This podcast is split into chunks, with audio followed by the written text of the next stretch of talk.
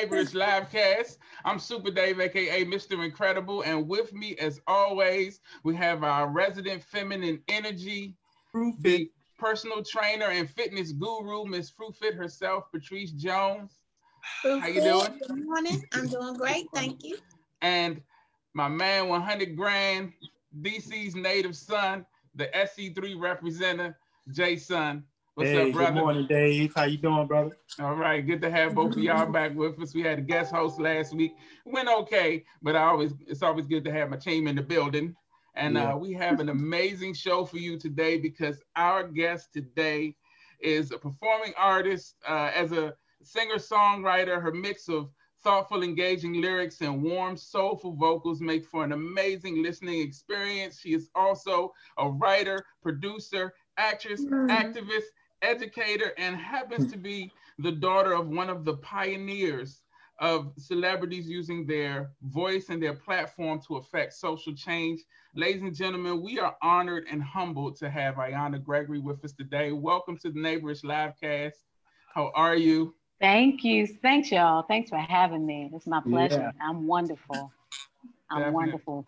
Great. Coming great. to you live and direct from uh, Negril, Jamaica. It's sunny. boop, boop, boop.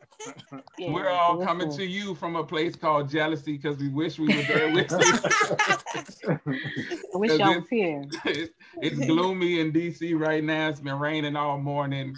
Uh, so uh, yeah, just that. I'm gonna send so I'm gonna send y'all some of this. Oh, yeah. please do. Please do. Yes, please do. Got you. Yeah, yeah, gotcha. you can pass it over to us. But um, there's so much we want to talk to you about. Uh, so many dope things that you have done and are doing, and we're going to get into all of that. But first, there's a few things going on in the city, in the country, in the world that we need to talk about.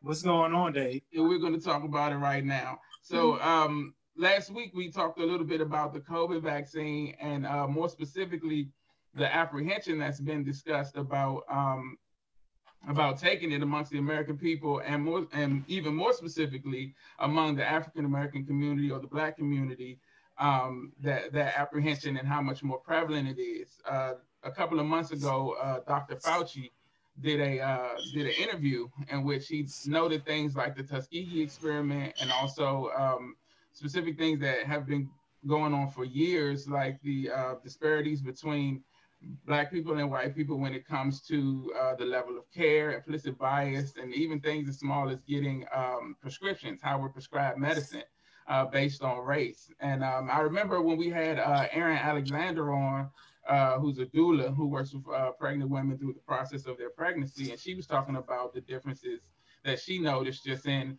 in you know, her field dealing with pregnant women and how their suggested different treatments or um, the level of care that they receive based on uh, race. So I wanted to touch a little bit on that and uh, ask you guys your opinions on um, the vaccine itself. I know you guys have heard some of the news, if not if not all of it. And um, how do you feel? Do you feel comfortable with it? Um, you know, uh, with taking it, with seeing it coming come out and things of that nature. So I'm going to start with the ladies first because uh, you know that's how we do here. Always showing respect and reverence. So, uh, uh, Patrice, uh, how do you feel about this? Uh, why, why is it like I'm a teacher and you nervous? Like, don't call on me, teacher. No. you go to Jay first. so, um, uh, so interestingly enough, last night, and I'll start with this, I was out with a few girlfriends and I had a random conversation with a guy who should remain nameless that worked at NIH mm. and was, you know, involved in a, some of the testing. Mm. And he made an interesting statement. And I was like, you know what? It's so crazy how so many people feel like this. He said, well, and I know he came from a biased place, but he said, well, I'm going to wait until I see a few celebrities and, you know, et cetera, et cetera, take it before I actually take it, like before I feel comfortable. And, you know, I, I really, you know, we talk about that emotional connection to media and what we see on TV and what's shown to us versus what actually is. And, you know, I think that was all connected. Um, as far as, you know, I don't know if you asked, but if I would take it myself, yeah. I, I, I don't want it. I, I, um, there are a few things. So, you know, my son who's 15, um, his dad and I already discussed that if they make it mandatory for him to take the vaccine before he goes back to school, that we're going to move to homeschooling. Mm. Um, I think, and, and one thing I also wanted to touch on, I hope we can talk about a little bit today, is I know there's an exemption process that you can go through outside of religious reasons um, not to get the vaccination, but I don't know exactly what that process is. Um, but yeah, no, I, I don't, I don't, I don't want it. Um, I, I'm, I'm hoping that since I'm not in a, you know, in a workplace where I have to get it, you know, like the healthcare workers. And you think about all of those people that it will be mandatory for. So if you're like working in a nursing home or, you know, et cetera, you're going to have to get the vaccine. And I don't know, it honestly is just really, it's bothersome. It's so many layers to it. Um, it's, it's, you know, it's beyond any, for me, it's beyond a virus. I, I, it's way beyond a virus. It's, um, there's a lot going on right now in the universe and amongst us that is way beyond a vaccine. I think the, the vaccine is just a distraction, but it's an unfortunate one. Yeah. So I'll just leave it at that. Yeah, yeah. Well, um, real quick, I do want to say I have heard a little bit about that, um, about the exemption process. The only thing that I've heard uh, for people outside of like the, the people who will be mandatory healthcare workers and things is that um, they're looking at like having jobs in schools say that um, it won't be man it, to a certain extent mandatory, but if you don't get it, you'll have to show a negative test before you can, you know, return to either school or work. So that's something that they're, you know, tossing around right now. Um, Ayanna, I don't want to put you on the spot, you know, but if you haven't figured about it, I'd love to hear um, how you feel about all of this stuff going on.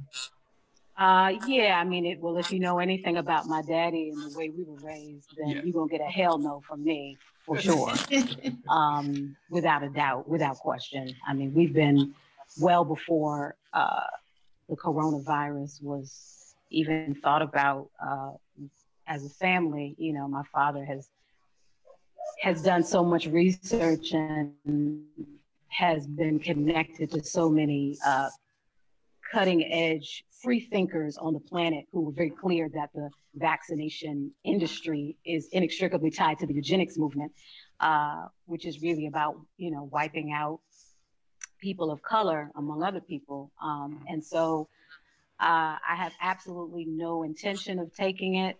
Uh, and the other thing is, you know, you hear a lot of folks talking about it's going to get to a point where initially it'll be voluntary and then it'll be forced and then it'll, you know, so all of these all of these uh, steps to it. I don't know how it's going to go down, but I definitely, one of the reasons that I'm not in the country right now is because uh, I think it's important for us as a people to begin to think uh, about other options, about places where we can coexist uh, mm-hmm. free and healthy. And so last year at this time, I was in Ghana bringing in the new year. And, you know, so mm-hmm. many, so many folks, especially African people around the world, are moving, are leaving out of the West and going back home, going to Africa, going to, uh, you know, even places in the Caribbean. So, and not to say that this doesn't touch us in other places, but I think it is important for us to really begin to think about where we want to be. Because uh, I think in, you know, I, I've been in DC for over half my life now. And so much is is is so intense. It's so much going on all the time. There's so much pressure uh, that it can be hard to to think or to not even think to move with your spirit. And so one of the reasons why i wanted to bring in the new year here is to really not move out of fear, you know, because initially I was like, man, mm-hmm. what if this thing comes, if it, if it, comes down to it and it really is by force? And then spirit was like, you ain't got to worry about a mother mm-hmm. thing. Mm-hmm. You know what I'm saying? You really don't. Like, it's really I, I will not, it, it's not anything that I will voluntarily take. And I was like, beyond that, I'm not worried about it. I trust the medicine woman inside of me. I trust the universe. Mm-hmm. I trust the mm-hmm. creator in me mm-hmm. that it'll all work itself out. But in terms of what I will go on record to say and, and, and in support of, absolutely uh, not in support of the vaccination. And, uh, you know, we have our internal healing mechanisms all day, every day. And that's just what it is. Mm-hmm. know. Yeah, that's that's dope. Uh, Jay said you had a very dope energy about you. and so and I um you know he's the big homie, so I always appreciate him. But he's very spot on. Like your energy, like even uh, to the extent of what you're saying, just kind of uh, matching with what we were talking about before the show uh, about that uh, you know um, that innate uh, spirit within us to to under, mm-hmm. of understanding and knowing, and how a lot of people are losing that and um, you know we have to tap into it and understand and listen to it. And so yeah, yeah, yeah that was dope. So I know mm-hmm. Jason um, has it will probably have a unique perspective on this just based on some things that have transpired. Um, but well, I always say that, but I don't know. Let me listen to you. Uh, so how do you feel about it, Jay? What's your perspective on the vaccine situation and uh, and COVID as a whole? Well, you know, uh, very similar to Ayanna. Um, despite the specific uh, coronavirus, um, I'm just not an advocate for vaccinations in general, despite the situation, just based on my principles and, and ideology and approach to, you know, the tie with uh, vaccinations in the United States and eugenics and the history of, you know, uh, how they're conducted and all of those. That's just not uh, uh, something that I believe. But you know, I, am at a different place in life, man. Whereas though, like to be honest, man, I don't really give a fuck what people do. You know, I'm really only responsible for myself and my children, and so I don't really have an opinion about what I think people should do. Like, right. nigga, um, fuck yeah, that's right. Fuck. But that's you know, right. That's at right. the end of the day, like I'm responsible for myself and my children, and so the ideology in my household is very uh, similar to uh, to Baba Dick Gregory in regards to how I approach raising my children and our ability to heal and our ability to know um, the powers and the elements within ourselves that can approach any situation that attacks our body. So, just with that being said, you know, is is why I don't uh, approve of the vaccination process. But if that's what people do, that's what people do, man. That's you right. know, I'm just I'm at a different level of spirituality and, and, mm-hmm. and perception in my life. And it's like worrying about what other people do can be problematic and hindering to the, you know, to the attempt to, to reach our higher selves and our family. So yeah. Absolutely. Yeah. Absolutely. Yeah, that's that's something that I know a lot of people strive for is the ability uh, or the um because we all have the ability, but the practice of um you know, uh, letting people, uh, just, for lack of a simpler term, just minding your own business. You know, just letting people yeah. live their well, lives. Hold on, real quick, Dave. Go ahead, yeah, got, sure. I just one point that uh, Ayanna made about about DC and traveling to to other spaces. Do you feel like there's a certain energy grid on, you know, in the in the geographical area of Washington D.C.? I do. Uh, I do. Absolutely. Um, and I feel like it's, um, yeah, it's intense and it's, and, you know, and, and, and the reality is that I love DC. I love, no matter where in the world I go, I love coming back. I do. Um, I find that, um, I can feel, you know, like my dad, he was, uh, he was very connected to his past lifetimes. And so he could be in spaces, even in DC, where he could feel the presence of enslaved Africans mm. there. And so I think sometimes I feel that, you know. Um, and, you know, it's like DC, DC deep, you know, just the fact that just even geographically that that it being like a former swamp, you know what I mean? Like it's it's very intense. And part of that is why I love DC because it's there's something so authentic about the energy, something very undeniable, um, and you can feel the presence of of of, of African soul that exists there. And at the same time, sometimes it it uh, at for me there are times where it feels like it's a lot, and so mm-hmm. when I get away, there are times when I just want to lighten my spirit, and so. Mm-hmm. Um, yeah, but I love it. You know, I, I, I don't ever want to feel like I'm escaping from from what is for me, you know. So part of it is like, man, I was ready to move to Jamaica years ago, but I'm like, I can't leave the movement and the people who I love, who are who are right there, still pushing through. And so mm-hmm. I'm like, okay, I, I take I take my time, I, I spend my time, and I come back, you know. Um, but eventually, you know, my family and I talked about like it, it we got to really think about specifically for the children because what our children are dealing with right now. Um, I, I, have a, a, nephew at 15 years old.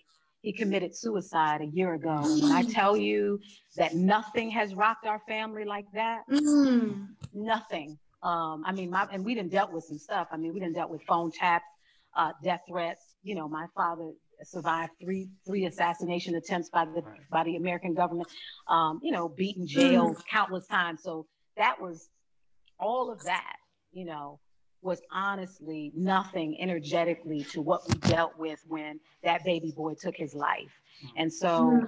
I'm recognizing that when you look at our children right now, they are depressed. Mm-hmm. They are many of them are suicidal. And not just the children, but right now when I think about our children, I'm like, look, because my, my nephew has a twin, a twin sister who has to oh, survive that. You know, and so I'm like, look, we ain't got to stay here, you know. So I'm like, I've talked to my brother Yohance, who has five children, and I said, look, we really need to start thinking about making some moves um, because I'm we ain't about to lose another one, you know. Right, right. And so, um, so that's why I'm really like, look, let's let's think outside of the box. Let's think outside of what we're used to on a daily, because we can get used to the daily routine, and it's like, we ain't got to do that routine. Mm-hmm. I can do mm-hmm. anything right. I want to do, yes. literally. Yeah, yeah, you know what I'm saying? Like right now. And so, you know, we had folks telling me not to leave. Like, you going, you going to Jamaica in the middle of the pandemic? I was like, yep. Yeah. yeah, yeah, that that energy is so uh, it's it's so necessary. I talk about on a regular basis, just trying to get people out of the the mindset of of what we've seen our parents. You know, you see your parents, you come up watching your parents go to jobs that they typically hate every day and you feel like you do it out of a sense of responsibility. I got to provide for my family. I got to make a way and things like that. When the truth is, you can find something that you truly love to do. Yeah. And monetize. You know, we talk often about it was a quote by, by, Dick Gregory, "The secret to happiness." Dick Clark. I mean, I'm sorry, by Dick Clark.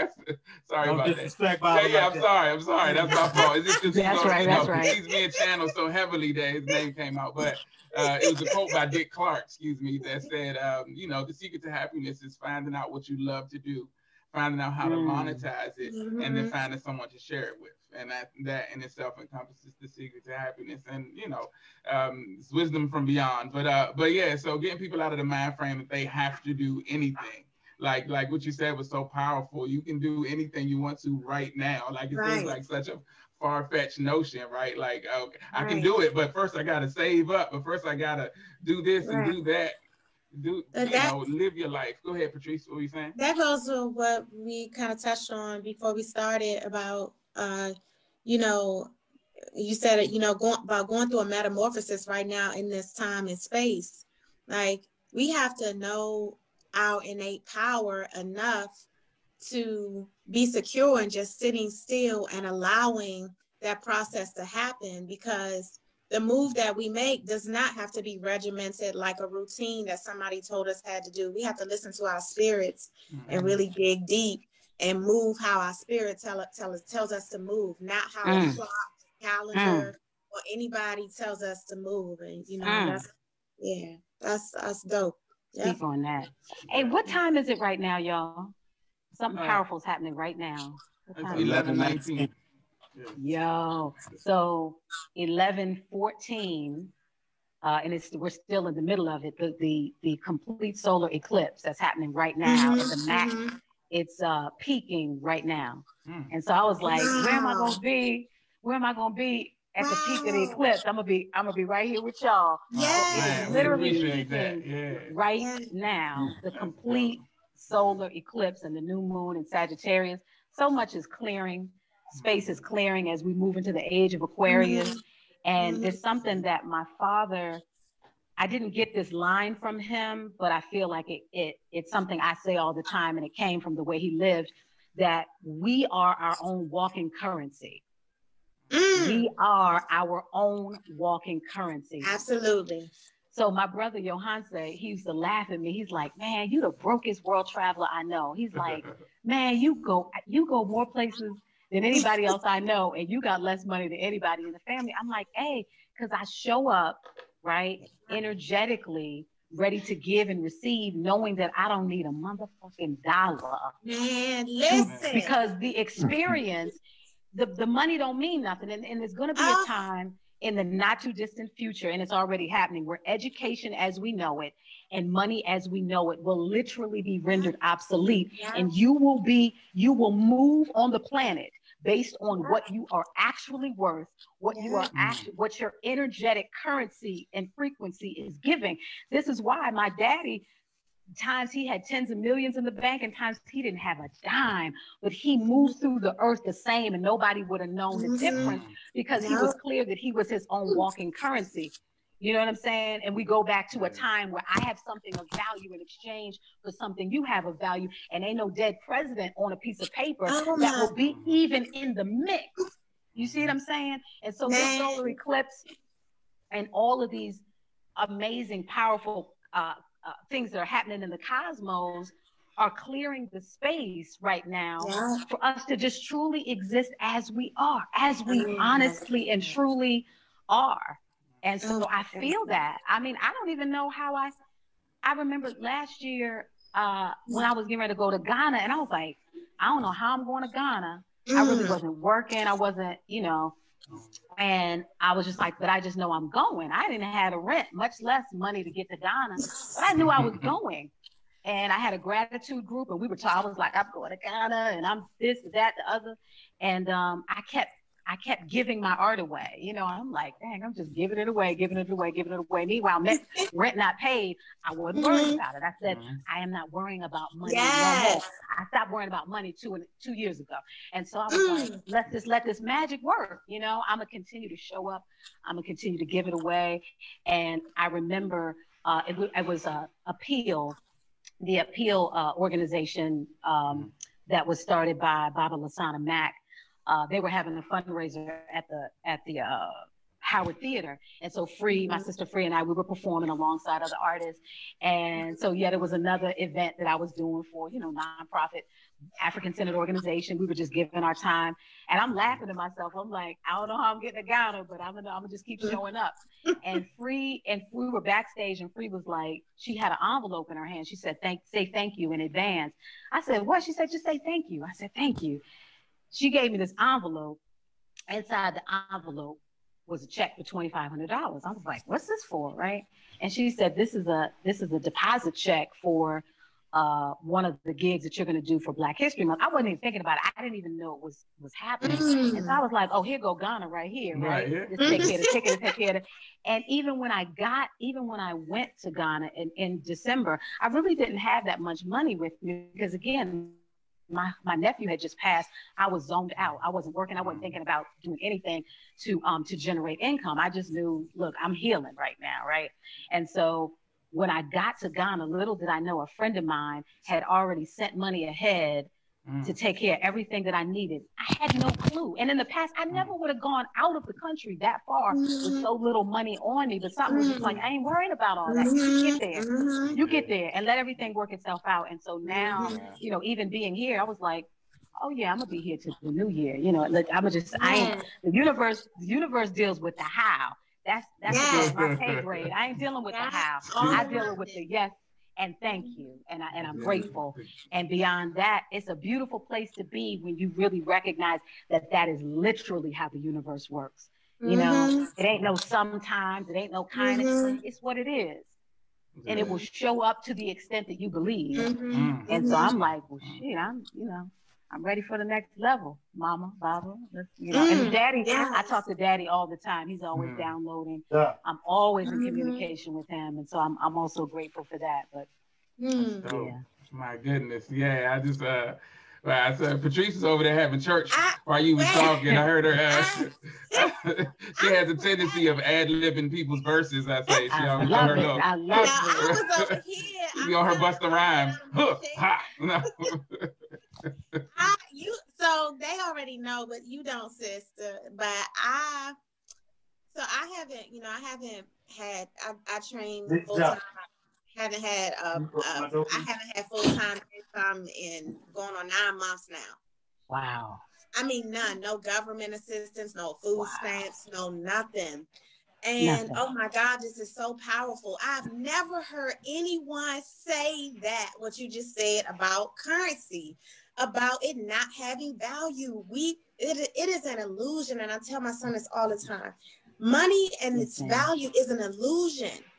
Yes, and if ma'am. you don't see it as that, then you move differently and you know your power. And I always tell people like, if, even if I got five dollars, I leave out the house like I got five billion because I know that the universe is going to provide everything that I need. Now that's yes, not to say sometimes I'm like, you know, Lord, this is I don't know what's going to happen. Absolutely, you know? absolutely. You, know, you have have a little For sure.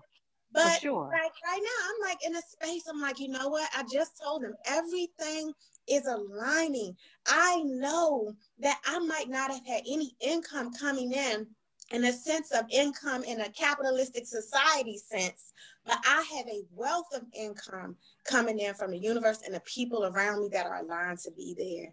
I, I yes. love that. I love yes. what you said. You said, I'm gonna make it. I'm gonna stay here. You, you, all you have to do is say that. You manifest it. It's going to happen, and believe in that, and not not what's on a green piece of paper. That means absolutely nothing. It's the truth.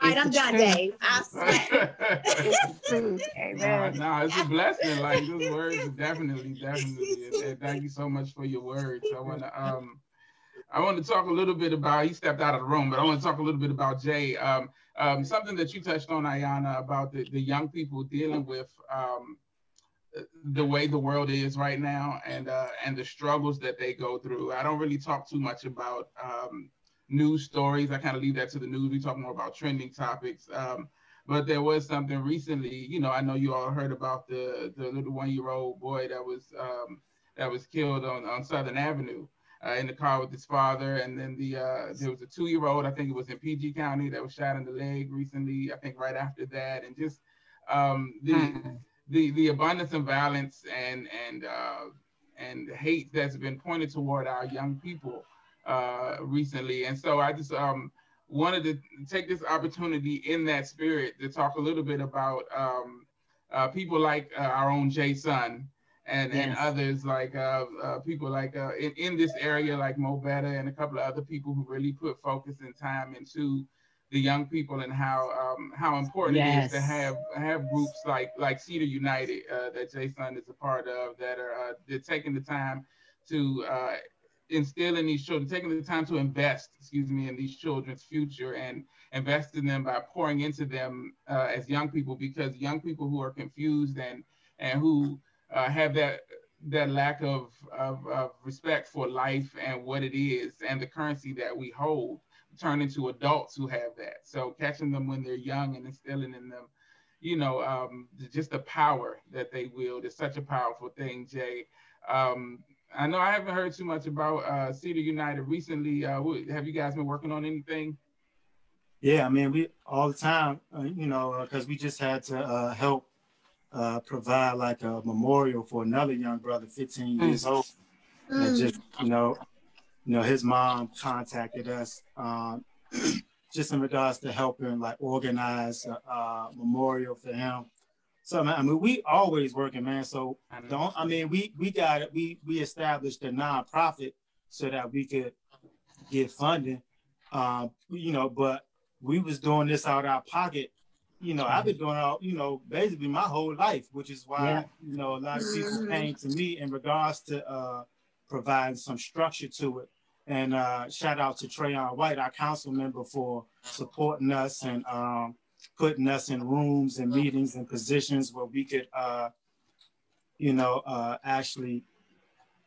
Well, I mean, it, it's interesting, Dave. Like the whole thing you just spoke of, like like the violence with the youth and all of that, man. It's just you know, we we all, well, I ain't gonna say we all, but collectively, uh, we aren't aware of the war against us in our communities.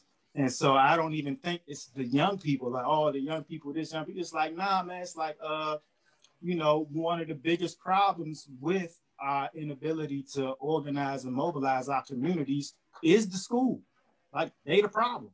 And uh, it is these institutions that we lean towards for help and su- support, you know, which are the problems, you know, and uh, it's, it's hard to convey that. And so, in the vein of like the Frederick Douglass quote, where it's like it's it's easier to raise, you know, uh, children than a broken man.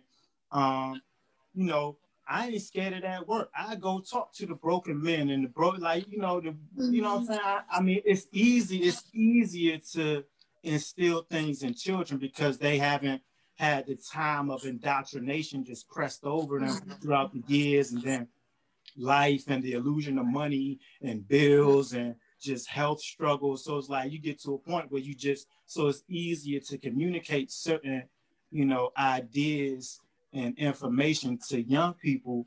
But you know, as we see, like that ain't the answer either. It's like we like mm-hmm. my, one of my things, which you know, it ain't been coined or nothing, but I, I don't I don't see different generations. Like nigga, if you alive right now, you in my generation. Mm-hmm. If you one or you 115, like we in the same generation, because mm-hmm. that means at this particular time we can mm-hmm. organize and mobilize.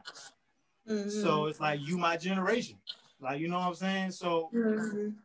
that you know, the, I, I, I don't know, Dave. It's like we ain't doing nothing special, man. And it's like I don't even like like props and accolades and shit. It's just like, you know, I'm in a community where it's it's I'm connected to them. So it's just like I'm putting in the work in my community, like I'm putting in the work in myself. Like I try to keep myself healthy and I try to keep myself, you know, aware and alert and you know what I'm saying, and, and prepared. So it's just like I just view my community the same way I view myself. So it's like I ain't doing like no extra charitable, you know, it's like like, like nah nigga, if you alive when I'm alive, I'm trying to help you because I'm gonna need your help.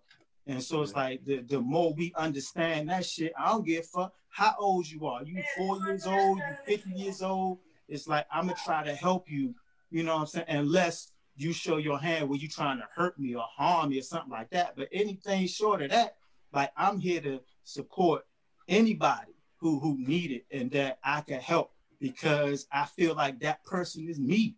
Like, you know what I'm saying? When I'm talking to these youngers on the mm-hmm. block, I'm talking to me. When I'm talking to their parents, I'm talking to me. When I'm talking to my children, I'm talking to me. When I'm talking to their mm-hmm. teachers, I'm talking to me. You know what I'm saying? So it's like, mm-hmm. I appreciate the acknowledgement, yeah. But uh, the only reason we we made it official and got incorporated as an official. Now, matter of fact, well, I seen Ayanna out in, in our hood working, uh, building in our community, trying to help the young people and I think that's why she and I got such a great bond and connection because we ain't grew up with each other, but we grew up seeing each other's work and mm-hmm. commitment. You know what I'm saying? So it's like she, I think she probably I don't I can't speak for her, but she's feel the same motherfucker way I feel. You know what I'm saying? It's like mm-hmm. it ain't really about me. Like I don't I don't need no title or no recognition. I, mm-hmm. I need I need to win. You know what I'm saying? I mm-hmm. need I need for us to not be oppressed. I need for us to to to understand that the God that we got in each other. And so it's like as long as I got breath, like that's the fuck I'm gonna do. Like I didn't choose it. Like to be honest, I wish I wasn't wired this way. It would be a lot less stressful and a lot more easy going. You know what I'm saying? But it's yeah. like I seem to be connected to the struggle and the and the mistreatment uh, of people around the world. So I, I feel like I, you know like some some energy was formed in the universe. Like yeah, nigga, go help, go. Like all right, yeah. all right. I'm here now, nigga. Let's go. yeah, but thank yeah. you for the recognition, Dave. Yeah, definitely, uh, definitely. But we Can all, I, I mean, say something? Your question. We always working, man. We always trying to to better our community, man. Definitely. Ayanna, go ahead. I'm sorry. Yeah, I just I gotta I gotta say this about you, Jason. Um, I bear witness. I bear witness to you, and I see I see you as a phenomenal connector, and I mean that energetically. I mean that spiritually. I mean that in every way. And what you said about you know not really caring could be four or 104. I see that in you. I see that I've seen you sit at the feet of, you know, Mama January and Baba Marvin. I see you in your hood. I see you um, in the arts world. I see you in all of these worlds, and you are the same. You are the same everywhere you go. And it's like your your reputation precedes you because you are the real deal you are a real one. And most most importantly um, you care on a level that is pretty rare at this you know particular point in time in in in our existence.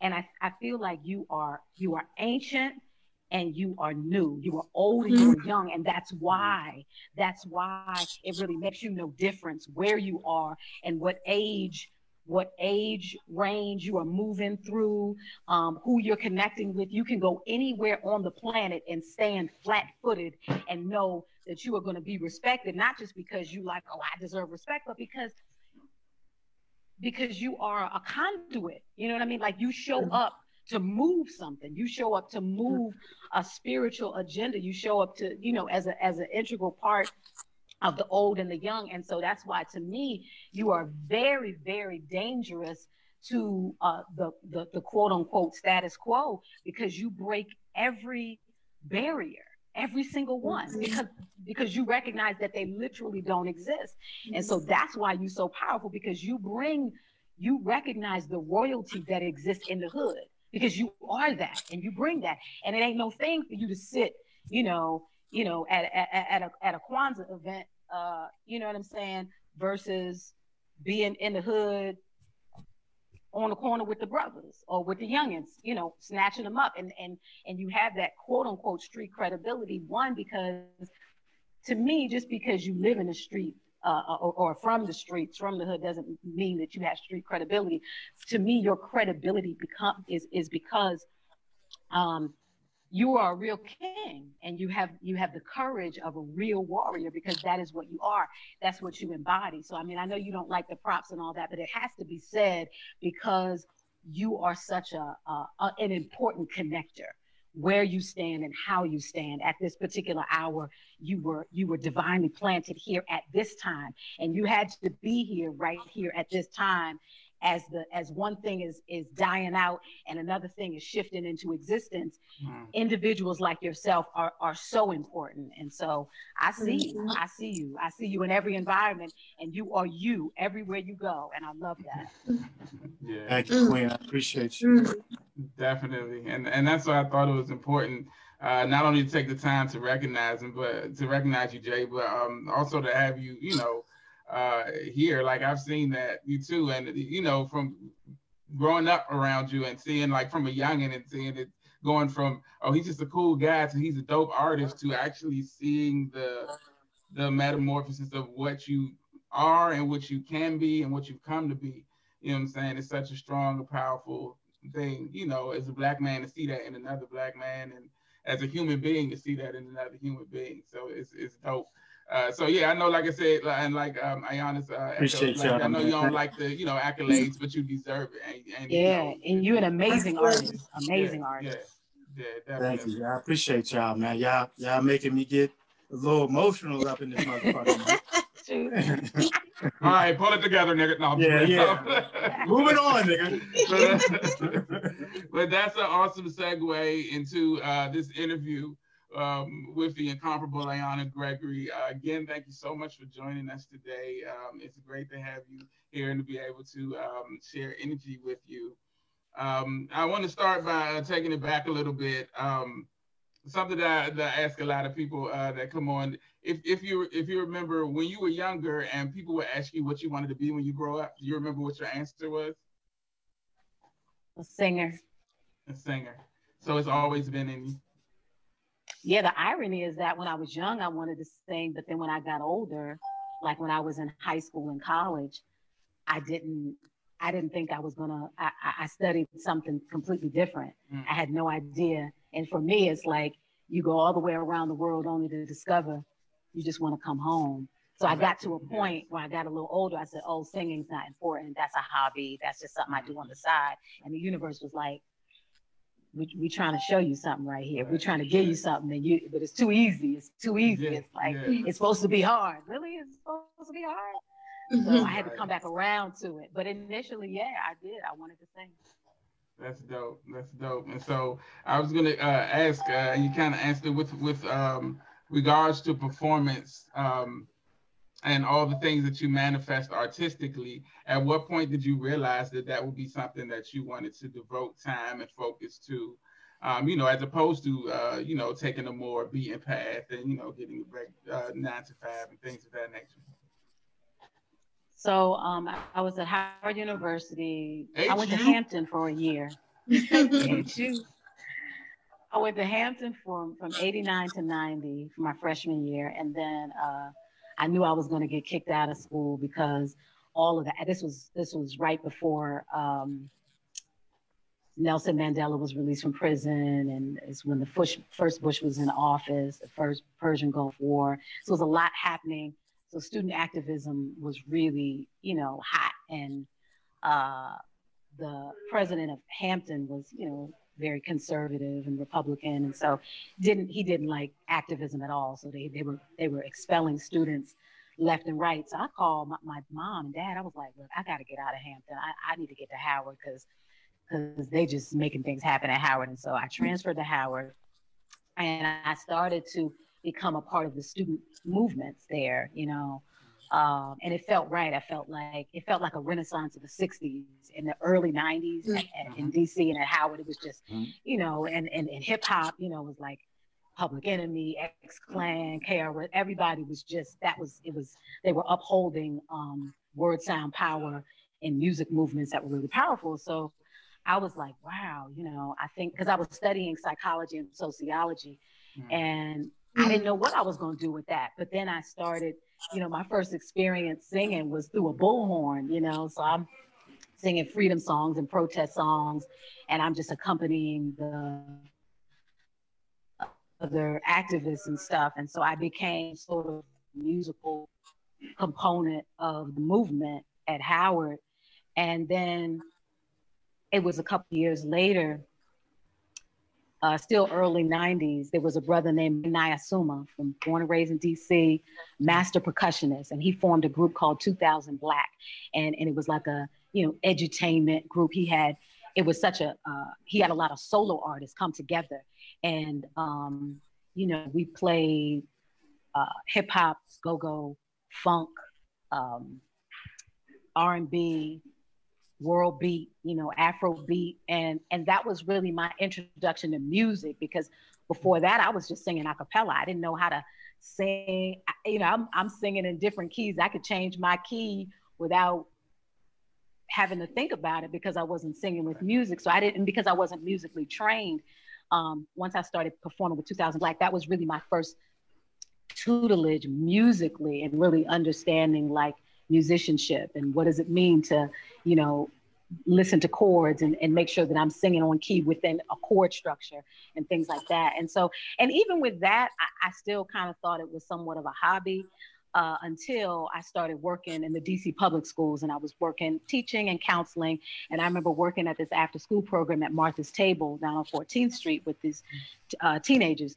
And, um, you know, we trying to get them to take their headphones off to pay attention to whatever the lesson is. And I'm like, man, if I could get inside the headphones, you know, we trying mm. to do all this stuff to to get their attention, but if I could get inside the headphones, because you know, it it saddened me that the music that they listened to was the music that the adults listened to, which to me was so inappropriate for for their mental development. I'm like, there's mm-hmm. nothing for kids. There's nothing nothing that the kids can listen to, you know. Mm-hmm. And and so I wrote my first album, Beautiful Flower, um, with the with these with the with with with DC youngins, just the the between maybe about 13 to 17 year olds as my backdrop. You know, so I was testing stuff out on them, and they were my inspiration. They were they were the reason that I wrote those songs. And um, there's a song that I put on my first album called Warriors Rise, and it's the one and only song I ever recorded with my father. And um, it just speaks to what I wanted to give them. And the word I'm trying to think of the um the song. I have it's, it's such an old song now, but I'm trying to remember the words. This is a freedom song meant to go around the world. Critical time everywhere in the world. Wake up, wake up, cause we stand at war. Please ask yourself, what are you living for? So you say you're a no limit soldier, but you're living off the lies that they told you about what and who you are. You ain't never been a thug, you was born a star. With all the ice and the platinum chains, I guess slavery has a new name. Willie Lynch gets to win again every time we hurt each other for material ends. Baby girl, your body not for show. The money he give can't feed your soul. Don't you know you hold the world in your hands? So change the game, respect yourself, and the world will follow. Warriors rise. I see the fire in your eyes. Take back your life, take back your life. Warriors rise. I see the mm. fire in your eyes. Take back your life, take back your life. I remember that song was inspired by the young mm. people I was working with. I, mm-hmm. and I have a lot of more questions, but I kind of oh. just want you to sing for the rest of the interview. oh man, and, and, like I said, you know, um, coming into your music uh, and doing research for the interview, you know, like I said in our email conversations, uh, just hearing your stuff for the first time, it just I was so blown away uh, by the the musicianship, the attention to artistry, and and just the uh, the prolific nature of the message. You know, what I'm saying every every song felt it had an energy and a, and a focus and a drive to it, and and I love that. And and different artists. There's some other artistic stuff I'm gonna ask you about uh, later, but I want to uh, stay on my path here. So I have a two-part question for you. Um, uh, staying in like uh, the early years of your development and your life. Um, hold on, hold on, Dave. Oh, okay. I, I got questions. okay, this is how we. Uh, Jay just jumps in there whenever he wants to. Go ahead. and I let him because he's dope enough to do it. Go ahead, sir. There, Ayanna? Say it again. How many? How many kids are there? in in the uh in the in, in the Gregory family. family. Mm-hmm. There are ten of us, seven girls and three boys. And y'all all grew up together. Yep, same mother, same like father. On a farm first. Man, we had such a crazy upbringing. Yeah, we were we we were all born in Chicago. In 1973, my father moved us. Nope, still to this day, nobody really knows why from from south side of Chicago.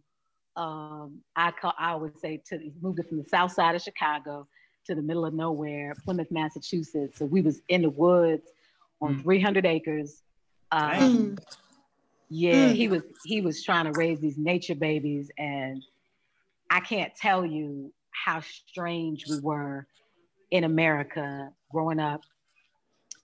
These young black kids in an all white area. Uh, vegetarians, this was way before vegetarian, even before the word vegan was invented.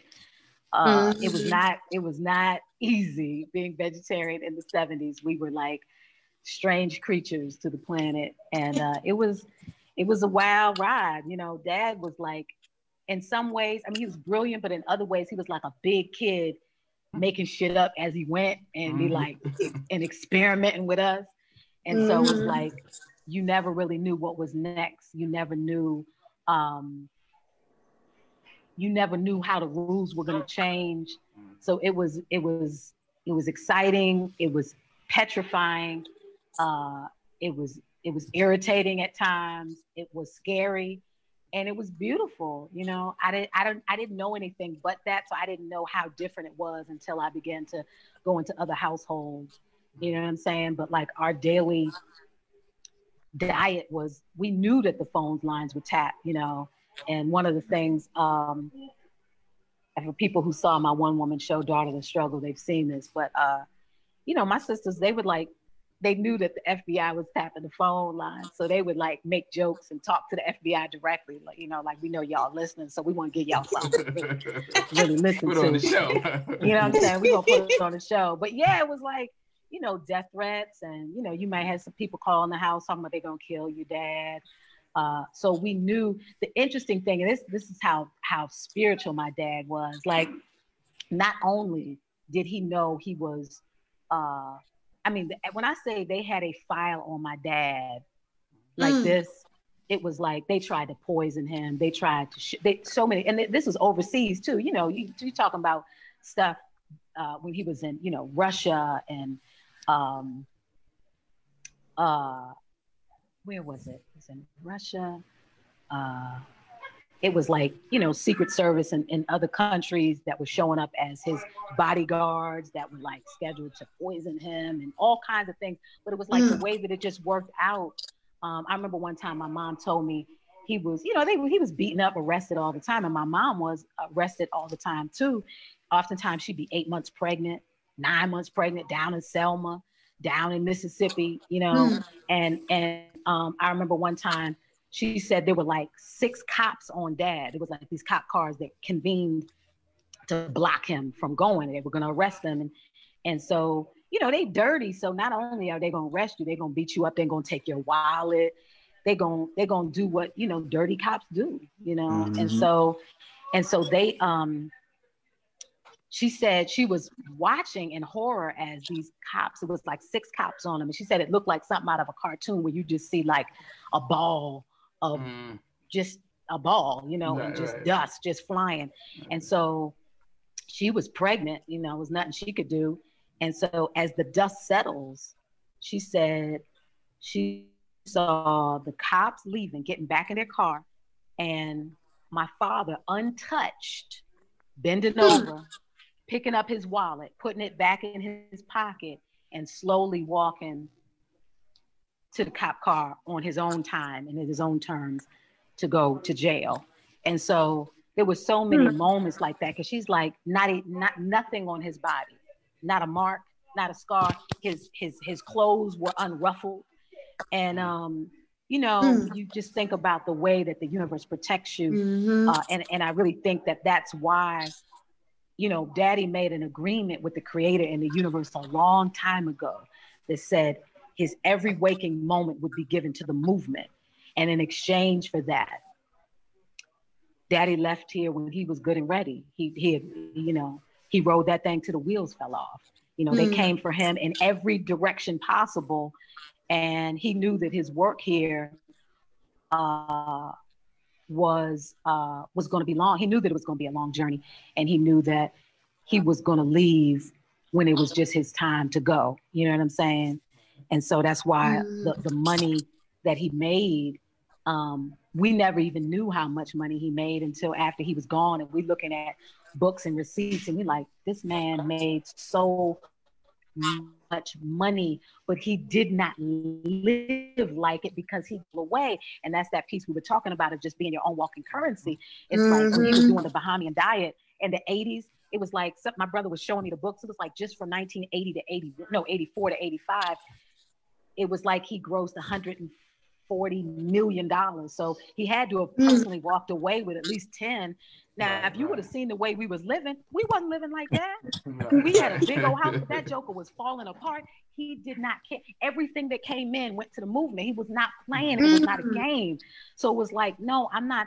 You know, you see these, you know, these these ballers and quote unquote shot callers who were like, oh, you know, they got their own plane or they chartered a plane so that they could, you know, have have lunch in Paris for the day. Like, nigga, no, daddy was chartering planes, all right. He was chartering planes to go down to uh, you know, Greenwood, Mississippi, Jackson, Mississippi, to bring, you know, tons of pounds of food to the people who were being starved because they were being pressed out because the people didn't want them to vote you know right. so that's like to mm-hmm. me when you talk about shot caller don't come to me with anything else unless you're talking about that level of sacrifice with your money mm-hmm. you know mm-hmm. and so it's like I don't know anything else. I don't know. And that's why honestly the music, the musical journey for me was not an easy one because the music industry I don't I don't know that world and I don't really want to know that world. And so my, my peers were like, look, Yana, you got a gift, you got to do X, Y, and Z, you got to get signed, you gotta, but my spirit honestly was uh it was like um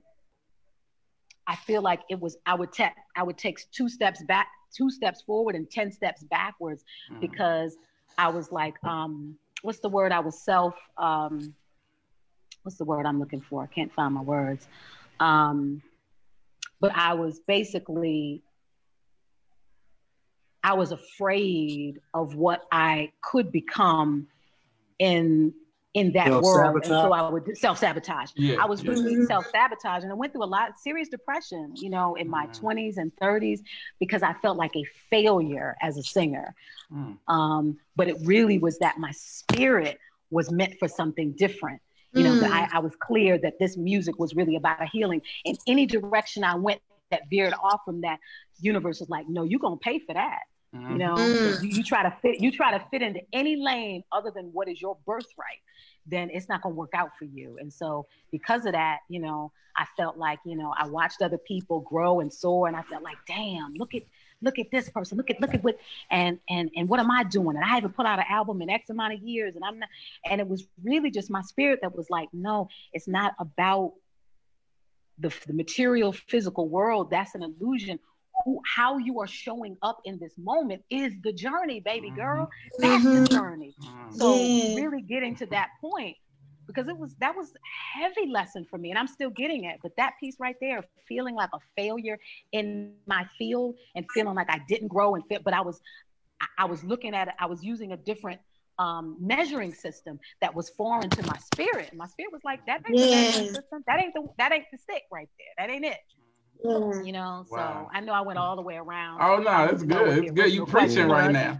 You preaching right yeah. now. We appreciate it. And um, yeah, just um, wow. So uh, so like just uh, but yeah, like we talked about, having that spiritual wherewithal to listen to that and understand, you know, um, that if you're not, uh, you said if you're if you're not um, uh, pursuing your birthright. That's such a powerful statement. Mm-hmm. And there's so many people right now, um, you know, uh, myself being around the music industry, I know Jay being around the music industry, and even with Patrice being around people who uh, pursuing entrepreneurial endeavors and things of that nature, who are going through that depression, that sense of fa- failing, that sense of not understanding their birthright or their truth um, what advice just uh, coming out of that on the other end and and and being able to flourish uh, in your life beyond that what advice would you give people going through it right now? What would you say to them? Wow. I would say be kind to yourself first. I would say be very kind to yourself. Uh, be very gentle with yourself. And ask yourself if there was no such thing as celebrity if there was no such thing as likes if there was no such thing as status, what would you want to do with your art? Mm. If, if, if literally, because celebrity is an illusion, if, if none of those things existed, mm-hmm. um, what, what does your heart say around the why, the what you want to create and the why? because that is what's golden. That's the treasure. That's the mm-hmm. piece right there.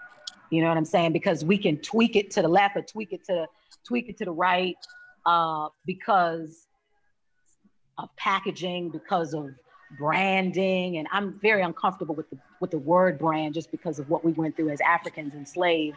Um, mm-hmm. But just that whole beyond, you know, what what does the universe know about a brand? Mm-hmm. You know what I'm saying?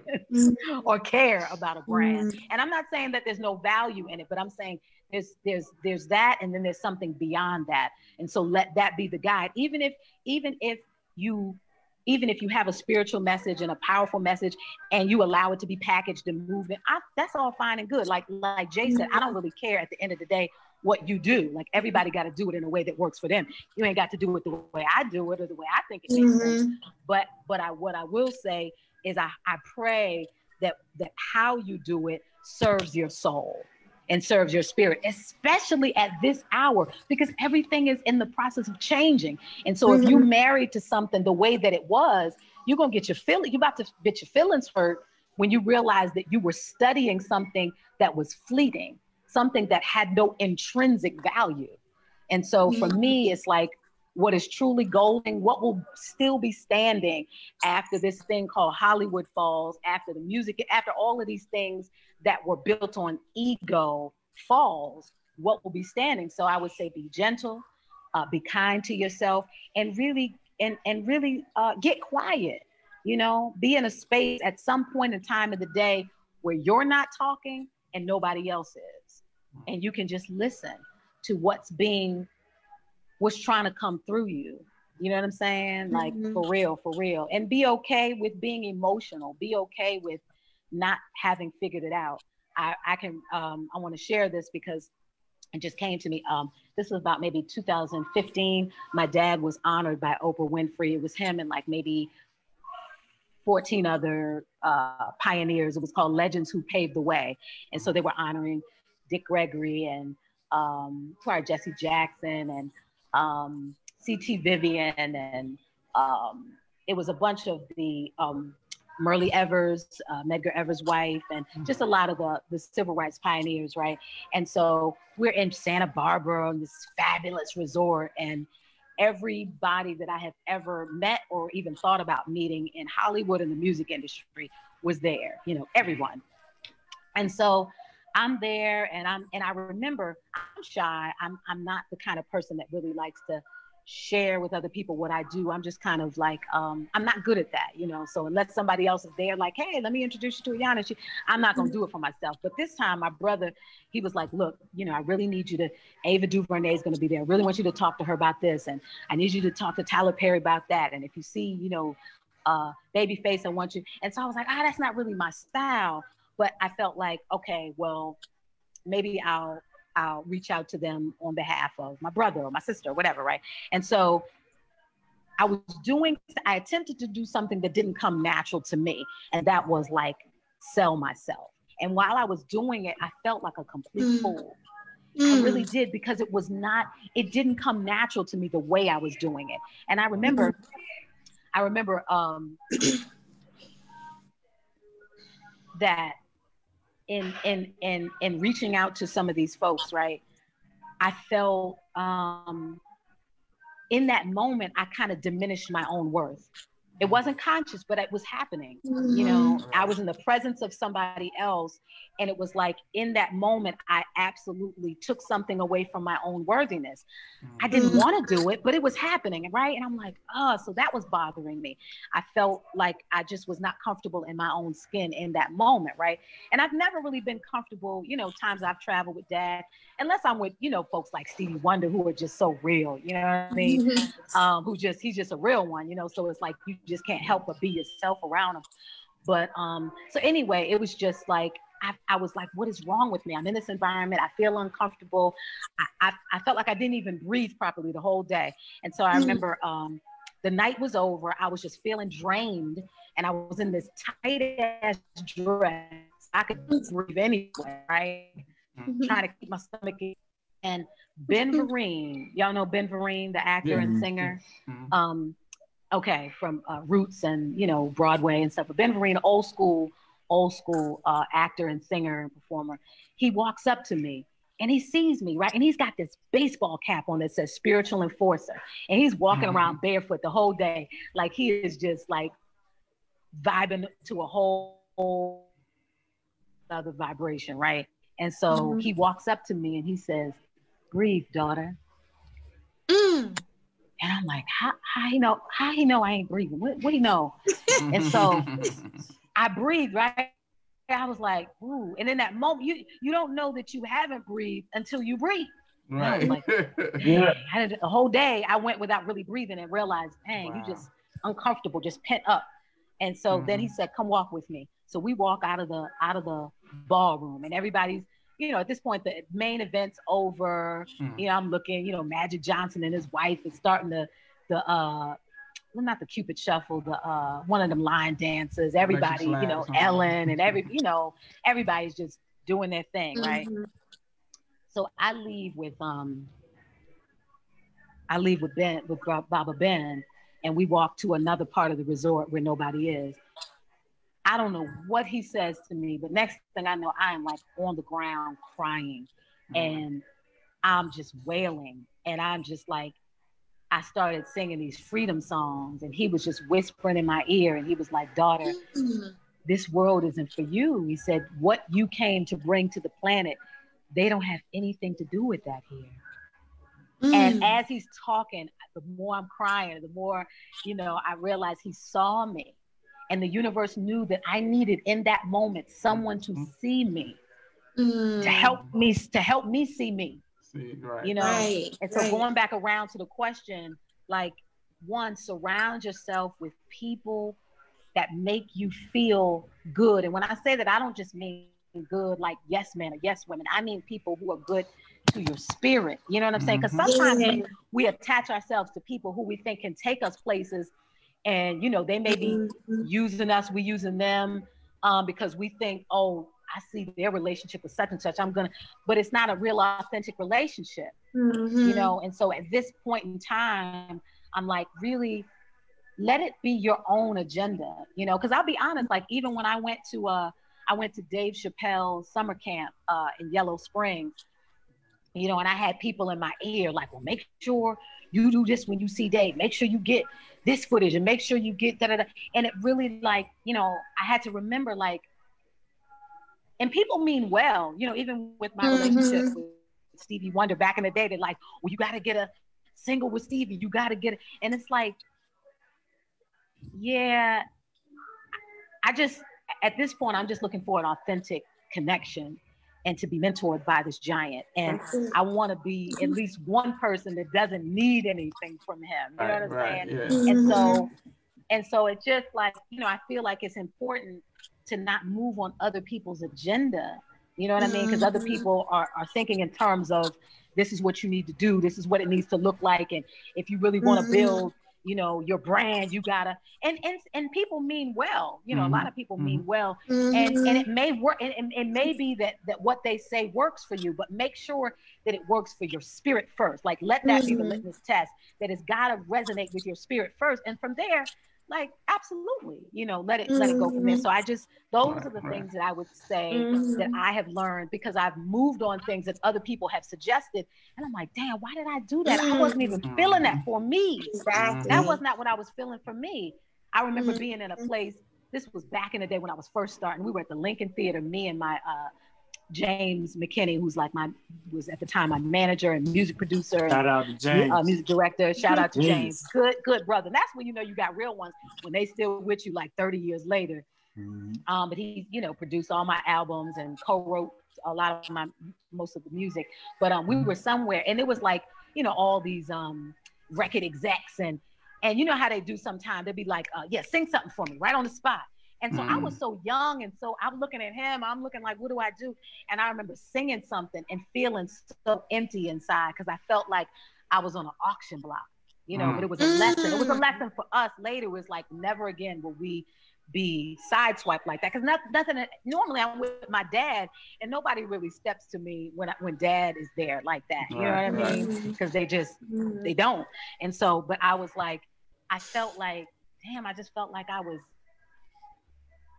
it didn't feel right, you know. And so, mm. you know, it was like that fast talking. Oh, you know, baby, I can I can do things for you. We can I can take you places. Say something for me. Go, go. You yeah. know.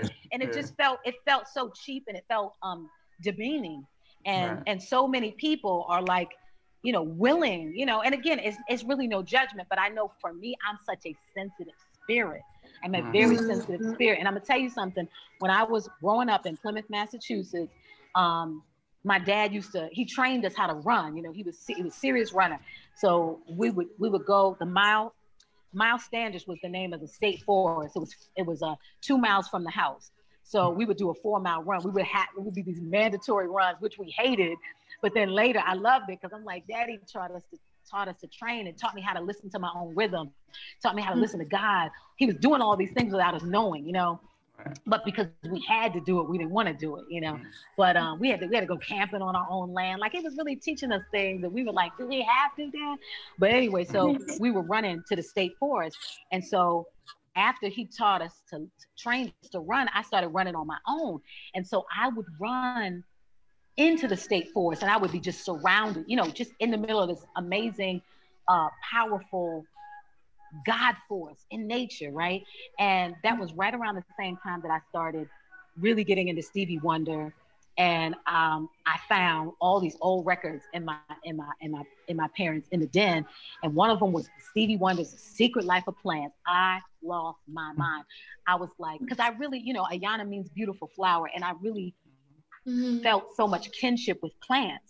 And so mm-hmm. I started singing to the trees and I could feel their presence. I could feel their, their life force. And, you know, trees, you know, and I was always quote unquote weird. I was always a loner. Uh, which is weird to have, you know, nine siblings and still be a loner, but I was.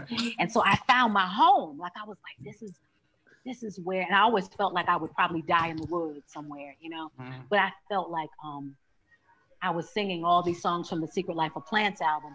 And I felt like being a star, um, that I was a star, a cosmic star, and that I I wanted to be recognized by Mother Nature um, as mm-hmm. as one of their own. And so that's why it was always a conflict, the idea of seeking stardom in the industry, because my spirit mm-hmm. was always like, you are nature's star. And so Stevie okay. Wonder's song Black Orchid, when you get a chance, I'm sure you've heard it, but listen to it mm-hmm. again, Black Orchid. I felt mm-hmm. like Stevie was talking directly to me. And it always reminded me, baby girl, remember, just remember when all that man has built has fallen down, just mm-hmm. remember the mm-hmm. star that you actually are, that we all mm-hmm. are, you know? And so mm-hmm. that's really, you know, taking it all the way back home, all the yeah. stuff that I did interact with in the industry to, to a small extent, because I right. would sabotage, you know, dad would get me uh, meetings with um, Clive Davis and all, and I would find a reason not to make it. Like, but I didn't know mm. why. I didn't know this was happening because my spirit was like, nope, nope, not this one, mm-hmm. nope, not her. Mm-hmm. Nope, not gonna be able to do it. Not gonna be able to yeah. do it. Yeah. And so I felt like again, I felt like I was failing. Like mm. why, why, you know? And it's like, no, that's not for you. So again, right. just to those who are out here doing this, you know, let it feed your soul, and uh, and beyond, beyond it. If make sure that you would do it if you weren't getting paid for it. You know, make sure you would do it uh, just because. And and to me, like I always ask the question when I'm creating art, what is this art serving? Who is it serving and how? Mm-hmm. You know, because not everything that I create, you know, sometimes I'm just gotta get some shit out that may not be healthy for other people. You know what I mean? Right. It's like just mm-hmm. because you released it, don't mean everybody need to hear it. Right. You know what I mean? Yeah. So it's I always just because and, and not everybody need to think that way, but I know for me, I'm like, no, I have a responsibility. Like I wanna I want this to have some redeeming quality um in in whatever it is that I'm putting out, especially now. Especially right. now. Because people don't give a fuck. You know, it's just like, oh, I'm gonna just put this out. You know, it's like, well, dang, did you did you have any thought about the, the, the possible effect this may have on the babies that this may have you know but again i'm like that's not their resp- i have a responsibility. I can't speak mm-hmm. for nobody else but right, i'm clear right. that i do and i accept it uh, and that's just that's what it is. I accept that. Mm-hmm. yeah.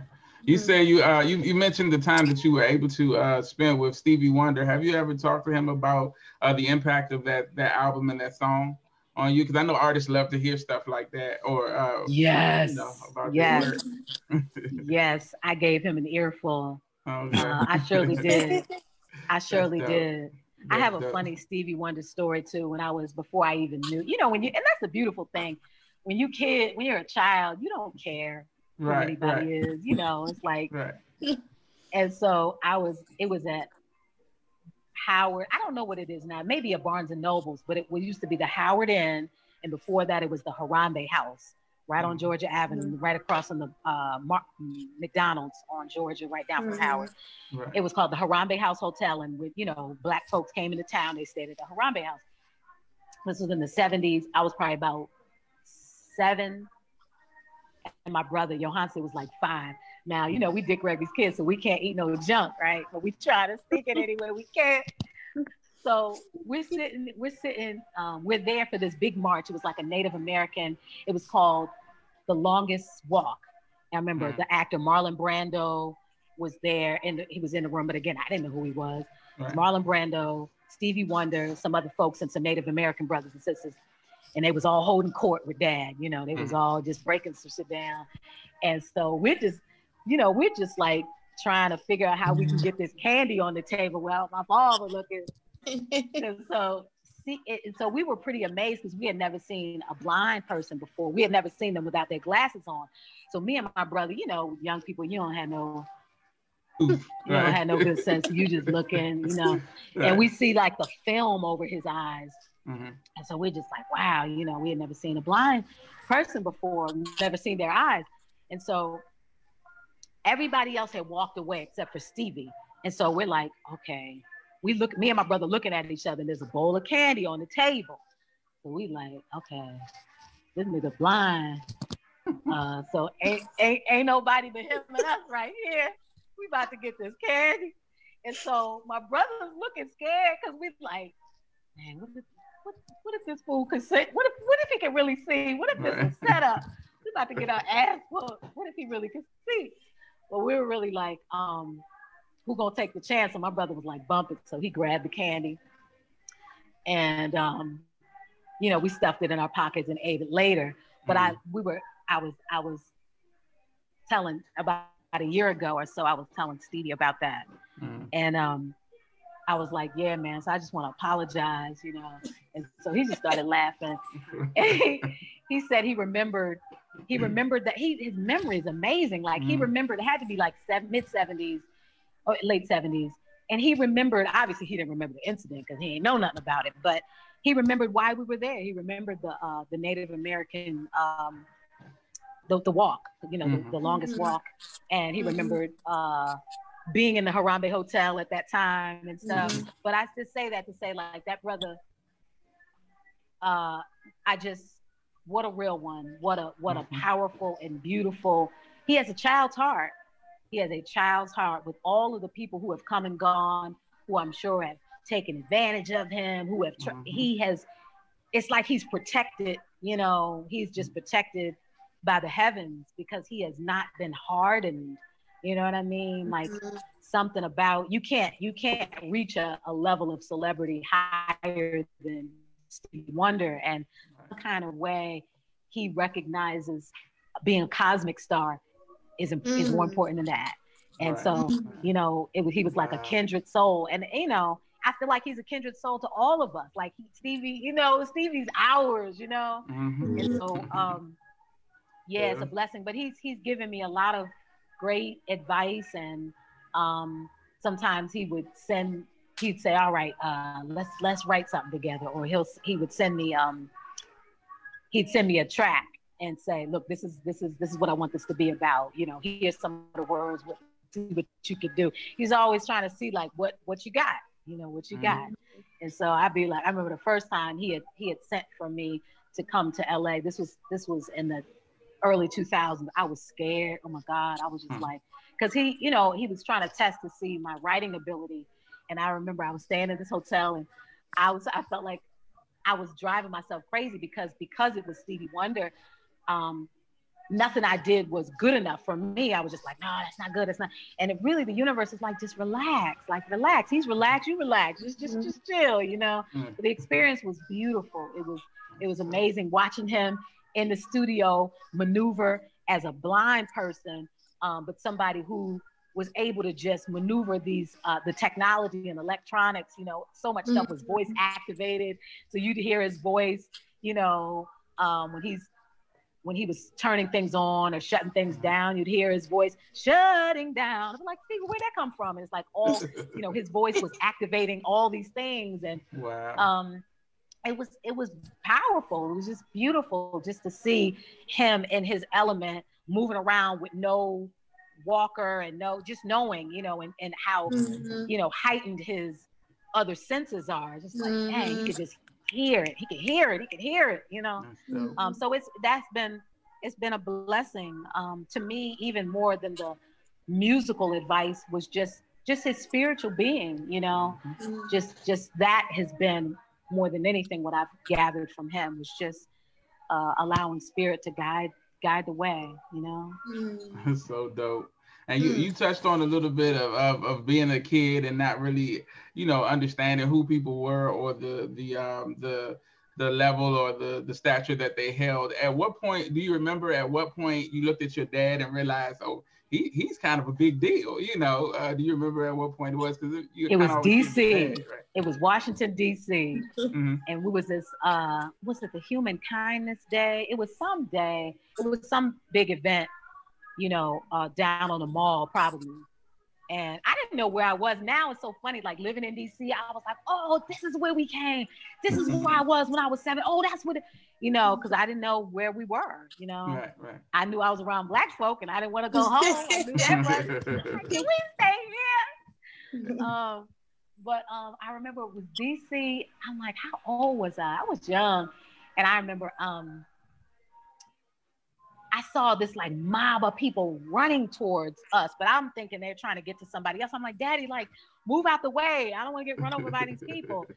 And I had no clue they were running to him. Mm. And so just kind of getting lost in the sauce, trying to hold his hand. And I was like, who are these people and why, what, the, what they, what they want with you, you know? and uh, I just, cause at home, you know, in Plymouth, did nobody know him. Right. And um, it was my mom was very protective, so she, she kept that world outside. You know, she was very private. So um, I just didn't know. And um, I remember one time I was seven years old, and and yo, we was five, um, and we were in Connecticut at this anti-nuclear, anti-nuclear power rally. It was like probably about you know fifty thousand people, and I remember it was my first speaking engagement. I was oh. scared to the bone. So my mother wrote my little cute seven-year-old speech. I was so jealous because my younger brother stole the show at five. He grabbed the mic. So, so I, I go first, and there's all these lights, you know, cameras, mm-hmm. lights, and I was just like, all these people. And um, so I say my little, you know, nuclear power is bad, and my little cute seven-year-old speech. My brother, five-year-old brother, grabbed the mic and went to church. This little mm. youngin was talking about and babies being affected by the chemicals. they went, the crowd went crazy, and I'm looking like, damn it, mama, my, my speech wasn't good enough, mama. And so I was like, I just remember being so jealous looking at him. He was like literally a star was born. He was such a mm. natural mm. public speaker as a baby. So, um, mm. but I remember slowly but surely as we began to travel with him and just realizing like wow like this is his world. And so um yeah it was it was a different world. It was it was a very different world. And it was interesting moving between different worlds because it's like you know in the one minute you know he's with his his you know close friends in the in the music world in Hollywood, you know, with Marvin Gaye, he was real good friends with Marvin Gaye and Bob Marley and um, Steve, poor Stevie and the Jacksons and all of that. So that it was like that world, right? Mm-hmm. And then, you know, the next minute, uh, we in the ditches, you know, with sharecroppers, couldn't even read or write in Mississippi. Mm-hmm. And the world that he moved, just like Jason, the world that he moved in, he just was him, you know what I mean? Mm-hmm. And it was like he never shifted. And um that world was just like uh it was a very interesting world because not a lot of celebrities moved between worlds like that. You know what right, I mean? You had right, some, right. and that's why he was so tight with Muhammad Ali because mm-hmm. you know it was like real new real, and mm-hmm. and so they were always they were always together. You know, Muhammad Ali ran across the country with Daddy. Daddy ran from New York to to, to L.A. And mm-hmm. Muhammad, you know, this footage I never saw before that I just recently saw them like in the in the as they began to go west in the mountains and just mm. the two of mm. them, you know, just running, just running, you know, because dad was running to uh, give attention to uh, bring attention to world hunger. And so mm. Muhammad Ali, Ali would always lend his celebrity to, you know, bring more attention to it. So it would just be, you know, it, it was like um, being in these environments with, you know, Michael Jackson and Bob Marley. I remember meeting Bob Marley when I was six. I didn't know who he was. You know what I mean? I knew it was a hot day, and he gave me some watermelon. You know what I mean? So like, yeah, that was. I was like, dang, that was Bob. That was Bob. Marley. You know, so it was so much that I just mm-hmm. didn't even know I was in the midst of. Um, mm-hmm. Marvin Gaye used to write letters to my dad. Like mm. when folks used to write mm. letters, you know what I mean? He would always sign his name from the nigga in the valley. Um, wow. wow. Just deep stuff that you can't even. And and another thing, like I remember um, when I saw Lalah Hathaway uh, at Lalah, Lalah Hathaway at uh, where was it? At the Howard Theater. She said, uh, and her mom was her mom was there selling mm-hmm. her merch. And so she mm-hmm. said, talk to my mother because she has a story about your dad. And so I had to go and talk to her mom. And, and she was like, yeah, you know, um, your father, you know, helped take care of Donny, you know. So I was like, hey, mm. Donny Hathaway, dad worked with Donny Hathaway. I never knew that, but he was like, dad wow. was a health guru. So so many of wow. black celebrities went to him for spiritual and health stuff, you know, because mm-hmm. he was Mhm. fasting and he was, you know, was putting the herbs together and he was, you know, help folk figure figure that stuff out. And so she said, yeah, I was the person. Your dad would call me at once a week and lay out the plan for Donny. And I was like, what? You know, stuff Mm. dad Wow. never talked about. And I hear people everywhere I go, I'll I'll hear folk talk about things that he did um for them in that way. You know, I mean he, you know, worked with a lot of the a lot of the athletes and stuff too. But I say all that to say it's it's nice traveling and kind of walking in his shoes, walking his path to see the people along the way who had the stories to share. Even about my mom, you know, like I, I went down to Selma, Alabama, and they're like, oh, your mama was in that jail cell for women right there. She was eight months pregnant with the twins. I'm like, damn, mama never told us about that. You know, yeah, she Mhm. went to jail and she would, she, we were gonna let her. The, I mean, not we, but the, the um, they were gonna let her. They were gonna release her from jail the day she, the day after she got in because she was Dick Gregory's wife. But she's like, I ain't leaving until all the sisters get to go. So, mommy, eight months Mm. pregnant, stayed in two more weeks, two more weeks until all the sisters got to go. Um, Wow. and just you know all of these stories that as i travel the world and even leaving america and being like damn daddy was here look at his Mhm. footprints you know and Mm. so it's it's a blessing or mommy was here look at her footprints you know she smuggled in 1970 69 during the vietnam war. Um, my mom and dad were in london. And um, this story to me i have to tell it, it's just so powerful. They were in london and some friends of some Asian friends of them gave them some footage of the My Lai massacre, footage of uh, innocent men, women, and children being murdered in South Vietnam by by the United States uh, military, by the, by the arm, army soldiers, murdering children, women, innocent people. Uh, but you know that's what they do. So. The, of course, the government knew about it, but they were trying to suppress the story. So, my my father, who had al- already just survived an assassination attempt, he passes the footage off to my mother and he goes another way. So my mother flies by herself with this coveted footage of the My Lai massacre. She flies from London to Paris, Paris to Montreal, Montreal to Toronto, Toronto to Chicago. She doesn't eat because she knows her food has been poisoned. Three men follow her on every flight. Every flight she get on, they get on. Every flight she get on, they get on. And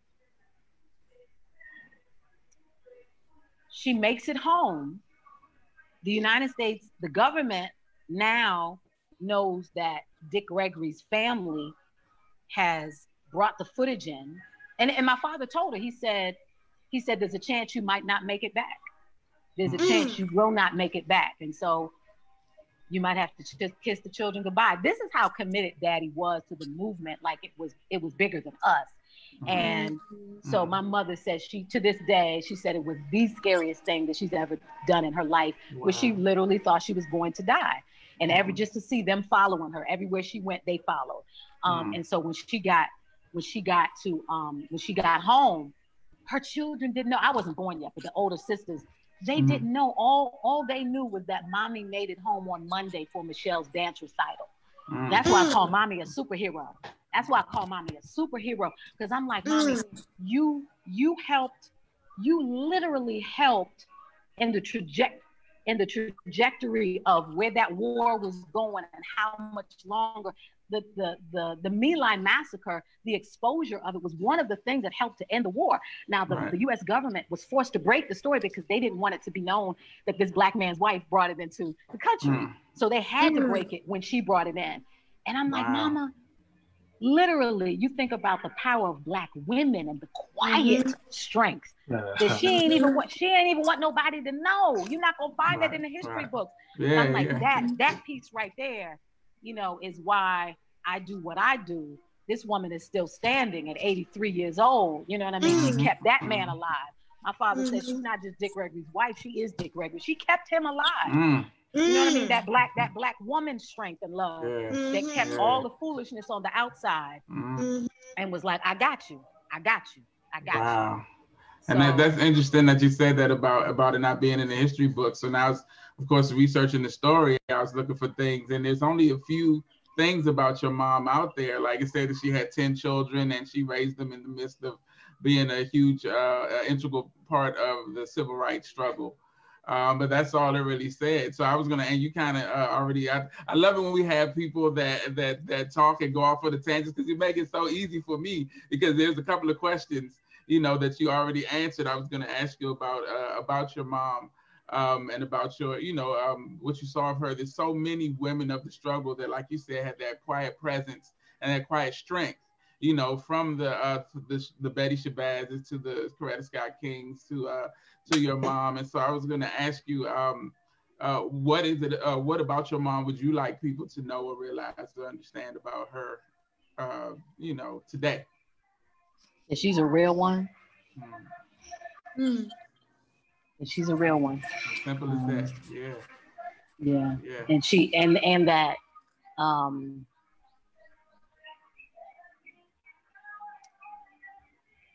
there's something to be said about a strength that does not need to announce itself. Mm. And that's what I'm learning from her because I can I can say I'm ashamed to say I did not see her strength uh, when I was younger in the way that it actually exists. I saw my father as the one, and I saw her as like, you know, I saw her as like in my mind surrendering to everything he said and did. Mm-hmm. And in my mind, there was a part of me that felt like, you know, not that I didn't see her as strong, but I think I was looking through a lens that didn't understand Exactly. how powerful she was and how she was help navigate helping to navigate his journey without him Mhm. even being aware of it.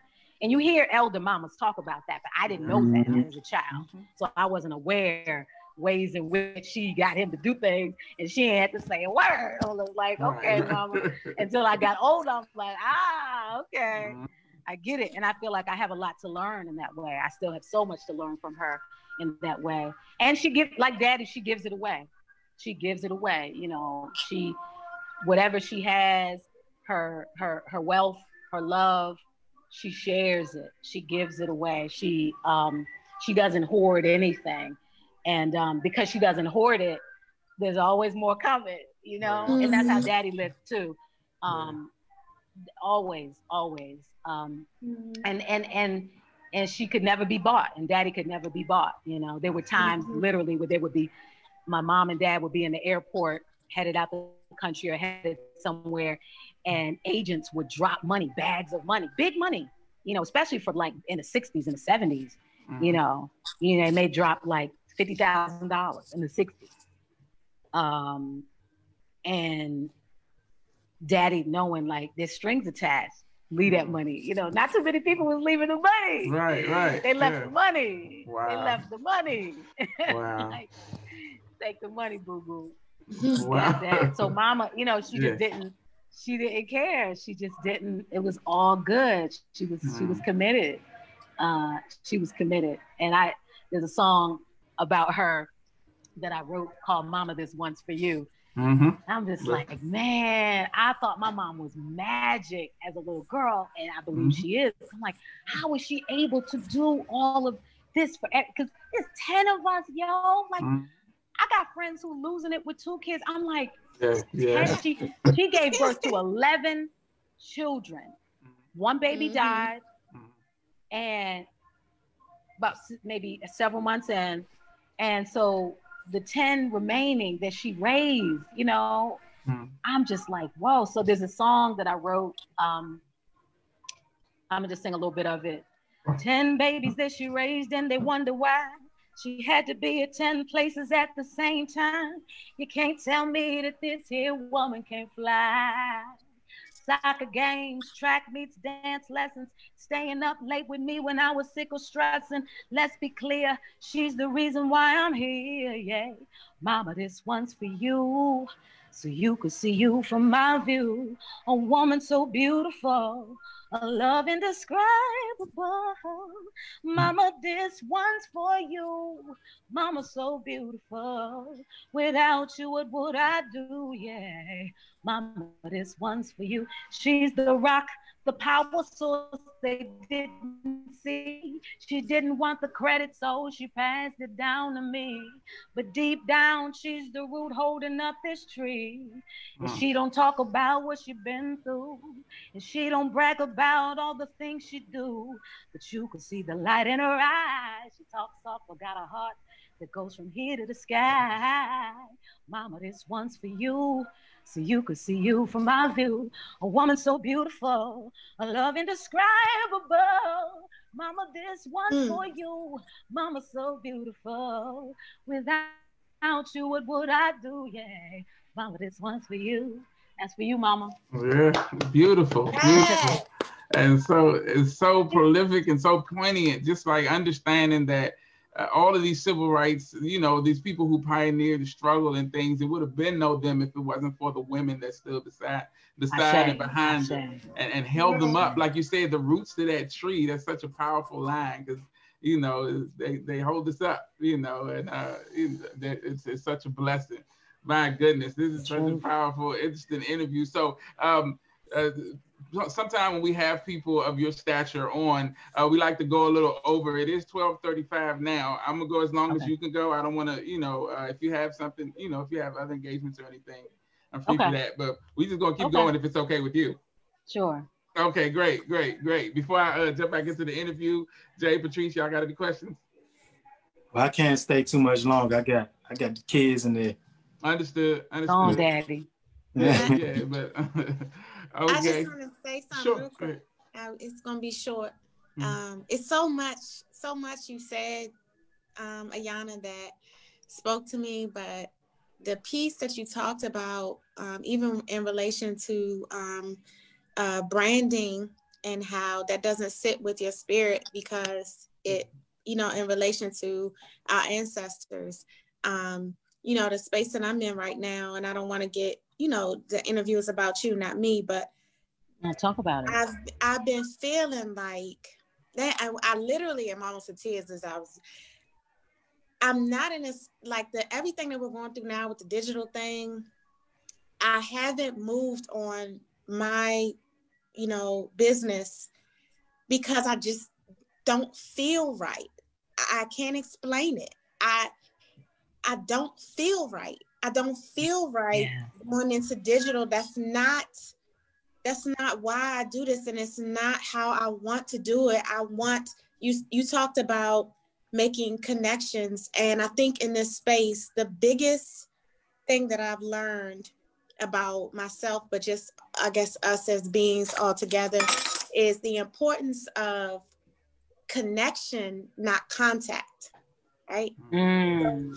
we're not I don't I don't need to make contacts with you know you know you spoke about celebrities being an illusion and I've always believed that because I have no idea who people are. People say you know you know this person I have no idea because I believe in the power of connection. It's so you know it's so much bigger than you know just you know who you know and, and how you move and you know in your case in, in music but for me in fitness or in business I don't I don't care about working with the latest and greatest of you know the branding professional and the marketing professional. I've never moved like that, and so for me to be in this space where I have to come out of this this nine month um, sabbatical, if you will, if you want to call it mm-hmm. that, and how to move, it's just I haven't it, nothing has felt right until right now when you talked about your space that you were in and how you decided to move with your spirit instead of being in that room and moving with people and human beings. Yeah. yeah. Um, so I just, you know, just thank you for that. I don't want to go over too much because I know Jay got to go, but I love. Well, let, let me check in with him. I, I should be all right. Hold Okay. I love your energy. Like I, Thank when I say I love your energy, I love your energy, all of the experiences. Thank you for sharing those with us. Um, Thank I, you, I'm, just, I, I'm, I'm like, you know, you know how you emit heat, heat when you're like, you know, when your eyes opening. You know, we talked about you yes. talked about sight earlier with Stevie Wonder, And I always tell my son, you don't need these two things to see. That's right. That's right. That's, Come on. It's a, it's deeper. It's so much deeper. I don't I don't need these to see. So I go yes. by how I feel. You know, I especially with what's going on now in the universe. You know, we yes we have to be we have to be conscious of um, every single move that we make. This is a this is a cleansing and a clearing yes. um, of sorts. And um, so I'm really honed in on that. And so what you said spoke to me like, you know, if, if it doesn't feel right, don't do it. Absolutely. If it doesn't feel right, don't do it. If it doesn't Absolutely. sit with your spirit, if your spirit doesn't say, you know, this is how you should move, then even in business, because when you don't when you do it when you when you don't move a certain way in business people think oh well you're not hustling and you're not grinding and you're not no i am being still peace be still for me that's so so you spoke to me with that so I just you know thank you so much i don't even know what to say but i hope hopefully you feel my energy through this through here definitely oh man this is uh just just echoing that man this has been an amazing uh we discussion and interview. I hope not. You Sorry, can y'all still? Yeah, I was trying to move away from the noise because what you were saying, sis, is so powerful. Yeah. Can y'all hear me? Yeah, yeah, yeah, we can hear you. Yes, yes, you're back with us. We had lost you for a moment I'm there. Okay, yeah, we had sis, lost you for a moment. What you shared there. is so so powerful. I yeah. Um, I, I just want to say to you that your energy is beautiful it's evident to me that you are a natural healer. Um, and so you're naturally going to be more sensitive than most and honor that. Honor that because mm-hmm. this is our mm-hmm. time. This is the, for the yes. for the true spiritual warriors and healers. This is our time. Like this is this is literally why we were born for right now. Mm. Mm-hmm. Literally, the reason we were born was for this moment right here. So, you you you right on. yeah, we, we still we losing you a little bit, Ayanna. You breaking. Yeah, your signal different now. Yeah. okay, let me move. Hold on a second. Okay. Okay. I think the noise is gone outside. I'm gonna go back outside. Hold on. Okay. But yeah, man, that's so wow. This has been such a powerful discussion. My goodness, just like the the wealth of uh, information and I told energy. you, Dave. You was right. I gotta give it to you. You're rarely wrong though. I haven't like you know, it's, I give it to you. You know, one of the reasons is, that I, you know, look up to you so much is because you're very, I haven't seen you be wrong a lot of times. right. It's like I've seen you be wrong maybe once, but I don't know. I don't even remember. My bad. Yes. There you yeah, go. Yeah, we got you now. We got you. Okay. Yeah. So yes, sis, make you know, follow that spirit. Like I said, you you you are a, a natural healer, and this is the time for the for the spirit warriors and healers to exist and you know everything all this this money conversation all it's like it it literally I, i'm watching it the beginnings of it but it's going to be even more intensely where the only thing we're going to be able to do with with with the dead presidents is make a fire with it you know what i'm saying like for real for real for real mm-hmm. and so it's yeah. like the energetic it's the energetic what frequency are you on and what frequency are you on and what are you drawing to you and so right. where you're at and as we speak on this as the solar eclipse and new moon the new moon just moved into sagittarius like mm-hmm. this is the, this is the clearing everything mm-hmm. else is mm-hmm. going to be taken care of things unimaginable things that we've always wanted but always seemed far away far in reach are like mm-hmm. here now are here now right. so it's time to really call it into existence the reason that you haven't felt comfortable with the digital piece is because your spirit is like, I got something else. Wait on mm. it. You know what I'm saying? Right. Like it don't feel right because it ain't right for you. That's why. Mm-hmm. You know right. what I'm saying? It's it's one thing if you're running from something that's good for you. There's a difference between something you're running from that's healthy for you and something that's like, my spirit is like, nah, nah, right. That ain't it. Right. That ain't it. So follow that, like you know, and and and and it's like you said, there are times it can be scary because you're like, well, dang, but if I don't do that, then what is that going to mean?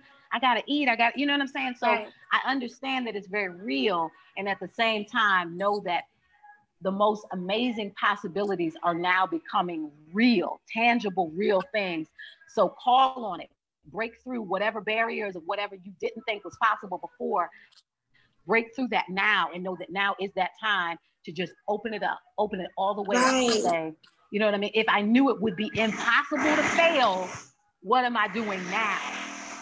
Right. Right. Um, Thank you so much. oh, no problem. No problem. it's all right. So, Man. but yeah, but you, you can Thank hear you, you can hear us okay though. I can hear you. Okay, great. Yeah, we can hear you fine. Go ahead, Patrice. I'm sorry you were. I'm just saying thank you. I, I'm. I just. Uh, this is this is this is beyond powerful. Uh, you know, you like you talked about.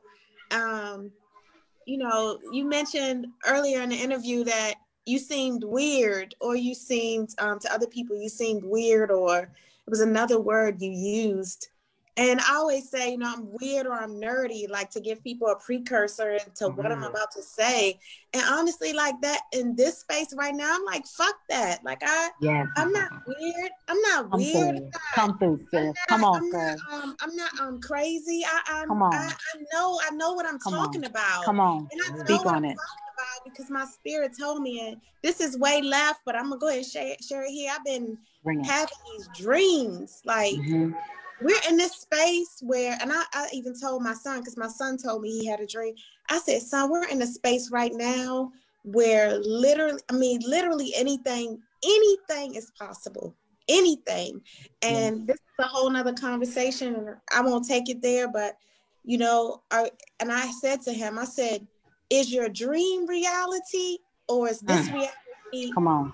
You know, is your exactly. dream reality and this exactly. dream? Exactly. Like, in a matrix, like it's, that's right. So, so, many possibilities that could happen. It's so, so many, many possibilities right now. So I'm honed. I'm way tuned in. I, I am way tuned in, and I'm trying not really hard not to let um, worldly things as it relates to business and currency and the need to um, exist and eat and have shelter um, uh, uh, interrupt yeah. that that that connection or that frequency. Yeah. So it's, yeah. it's tough some sometimes, but I understand. Yeah, but you know, man, I think manifesting is key and calling everything that you want in your space in your life, calling it and speaking it and feeling yes. it and vibrating with it. So yes, that's it. Well, thank you. Yes, yes, yes, absolutely. Thank you, sis. What yeah. you just shared is so powerful. You know, it is. We need to hear this to know, like, I'm not crazy. This is, you know, right. this is a, a, a, it's a synergy that's happening right now. And so mm-hmm. me listening to you, to y'all and y'all listening to me, it is confirmation mm-hmm. um, that this synergized moment is more than just something that's in our head. It's bigger. Mm-hmm. Right. Yeah. It's real. Mm-hmm. It's, it's, important too. Um, cause I, I mean, I've never shared this with you, Ayanna, but there have mm. been certain times you randomly text me just out the blue and uh just like I see you. And um it, it, it mean it means so much it's like I can't even I can't even describe. Because you know very similar to what Patrice has talked about and what you expressed you feel like you're alone in your thoughts and how you see the world and how you approach uh, life. And you know people consider you you know, crazy or weird or whatever, and I I, I receive a text from you like I see you. Mm-hmm. And I mm-hmm. you know, and it'd be and it'd be like oh, the timing, wow. it'd be the time. You know what I'm talking about? Yes, I do. Yeah, yes, I do. It, would wow. be, it'd, be the, it'd be the timing of what I be experiencing. You know, just the timing, how you know that, like, oh, that's a supernatural, universal connection because it'd be the timing like wow i got this right now when you're feeling at your low at your you know when you questioning yourself and questioning mm-hmm. what you're doing for somebody to be like yo i see and i remember one time i remember one time i cried because you was like uh i can't remember the exact wording but it was like it was something to the effect of like that i reminded you of your dad. Yes. And I was just like, oh. you oh, know, I was like, I was like, oh man, because it'd be wow. and it, it'd be the specific timing of the things though. So it's not, I mean, the, the the words and the encouragement and the recognition are, you know, great and appreciated and received, but it be it'd be the timing and it let me know like, oh, it's even bigger than her. Like it may not even necessarily be her expressing that. Right. Because of the timing of it. it be like, yo, like right. saying this now, like, you know, thank yeah. God. Like yeah. literally, you know what I'm saying? So amazing. Uh, I'm so glad you shared that, Jay. I yeah. never knew that. Yeah, I wow. mean, because I that's something I would be scared to express. I'm like, she gonna think I'm a nutcase if I tell her. like, you know? but but can you I know? just uh, let me just ask? So just knowing that, just like Ben Vereen was that conduit for you at that moment when you felt like that and needed it, you're circling that energy, you're cycling that energy back to somebody that you see and hold as reverend as a J son. How dope is that feeling? That's, That's dope. That'd be amazing. That's dope. Yeah. That's dope. Yeah. That's, wow. That's, that's awesome. wow. That makes me so happy. That makes me smile. Wow. Yeah. Man, thank you. I'm so glad you shared that, Jay. That that's because the times that it happened, I didn't I didn't know why. So clearly I was being used. Right. That that that's the point. Cause I was like, we always we like whenever we see each other, we know what it is. Like we know, you know what it we, is. we don't really have to talk. we don't have to be around each other. You just kind of always know what it is. We know. And so like like you like you mentioned, like the timing of it, it'd be like, yo, like that's bigger than both of us. You know what I'm saying? Yeah. And, I uh, love it. Yeah. And to your point, when you were talking about, because I remember when you were at the Oprah joint, and, uh, I, I remember that time because I remember you went and, and, you know talking about the experience and all of that, mm-hmm. mm-hmm. and uh, being around like stars or whatever, right? And so just recently, I've been very ill. And, uh, Hold on, Jay. Let's give me a second. Together. And I remember I was like doing different prayers or whatever. Nothing was really working. But then eventually, I started rapping the lyrics to my own song. Something started happening immediately, like no time left, like immediately. So it's like, oh, like I do music like for this type of work. Like, you know, you know, basically, uh, you know, a lot of time as artists, you know, you're trying to to get people to buy in or to listen to you or to, you know, but when I was going through that ordeal and like the prayers didn't seem to be working, I just started spitting these bars from from a song that I wrote. And I was like, oh, like this is like the the universe or the ancestors like Grammys. Like, oh nigga, mm-hmm. you, you finally yeah. you finally got like why the fuck you been doing this your whole life? Like this is why because you are in a position where you feel you losing your life and you needed s- stimulation and you know assurance and the, the the traditional prayers that you've used all your life wasn't working. Right. And so it's like we're going to show you why you've been doing music for 30 years. This exact second this exact minute is why you create art. I was like, oh shit. So so when you were saying that about uh you know just not feeling you know uh like yourself in the company of these quote unquote stars and you being your own star um mm-hmm. you know I kind of came into that realization uh myself like oh like I, I'm not really creating art for other people's like entertainment per se. Right, I was like, right. this is grounded in something um, that we need, you know, for our existence. So, yeah, and uh, so I, I I felt that energy when you were speaking about, you know, being, you know, questioning yourself and yourself as an artist and all of that. So, yeah, man, this this whole interview is ridiculously dope. Man, yeah, man so powerful.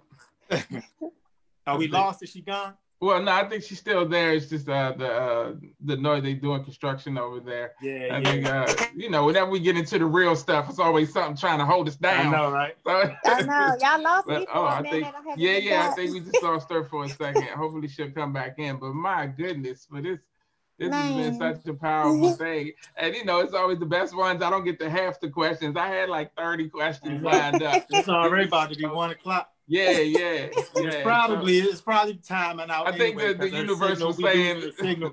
Right, right. The universe was like, nah, that's a, that was the universe working on stuff back there. Right. that was the construction is doing in all of our lives, man. But um, yeah, that sentiment has been something. It's so interesting that she shared that.